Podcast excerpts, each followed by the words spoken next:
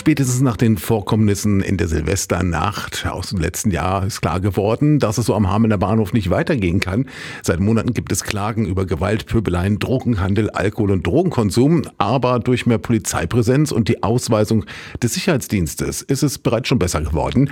Und nun wird unter dem Dach des Prävisionsrates eine Arbeitsgruppe gebildet, die sich um die Themen Jugend und Soziales kümmern soll.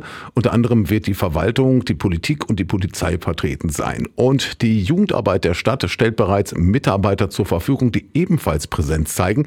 Nicht nur am Bahnhof, sondern überall dort, wo sich Jugendliche aufhalten. Es gehe darum, Angebote zu machen, sagt der neue Leiter der Kinder- und Jugendarbeit in Hameln, Alexander Groß. Es ist ganz klar ein Stück weit unsere Aufgabe, mit tollen Angeboten zu locken. Wohlgemerkt die, die wollen, die, die Lust haben, die den Reiz momentan deswegen verspüren, dort ein Teil zu sein und dann weniger bei uns stattfanden oder finden.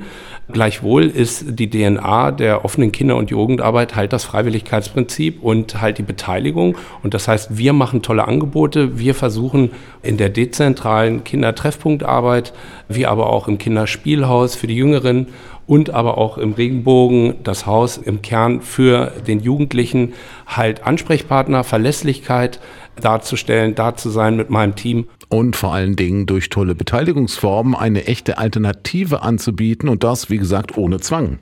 Der dieses Angebot der Kinder- und Jugendarbeit nicht annehmen will, der entscheidet natürlich für sich selbst, dann außen vor zu sein und dann hat es erstmal die Ordnungsbehördlichkeit oder aber auch die Strafverfolgung ein Stück weit sich dem anzunehmen, wenn es denn so ist. Das ist jetzt die spannende Frage, wie sich jetzt momentan der besagte gefährliche Ort gegebenenfalls nicht auflöst, aber auch verschiebt in einen anderen Bereich, wo ich dann sage, vielleicht sprechen wir in einiger Zeit nicht von dem Bahnhof, sondern dann wieder von einem ganz anderen und ich nehme es wirklich in Anführungsstrichen gefährlichen Ort.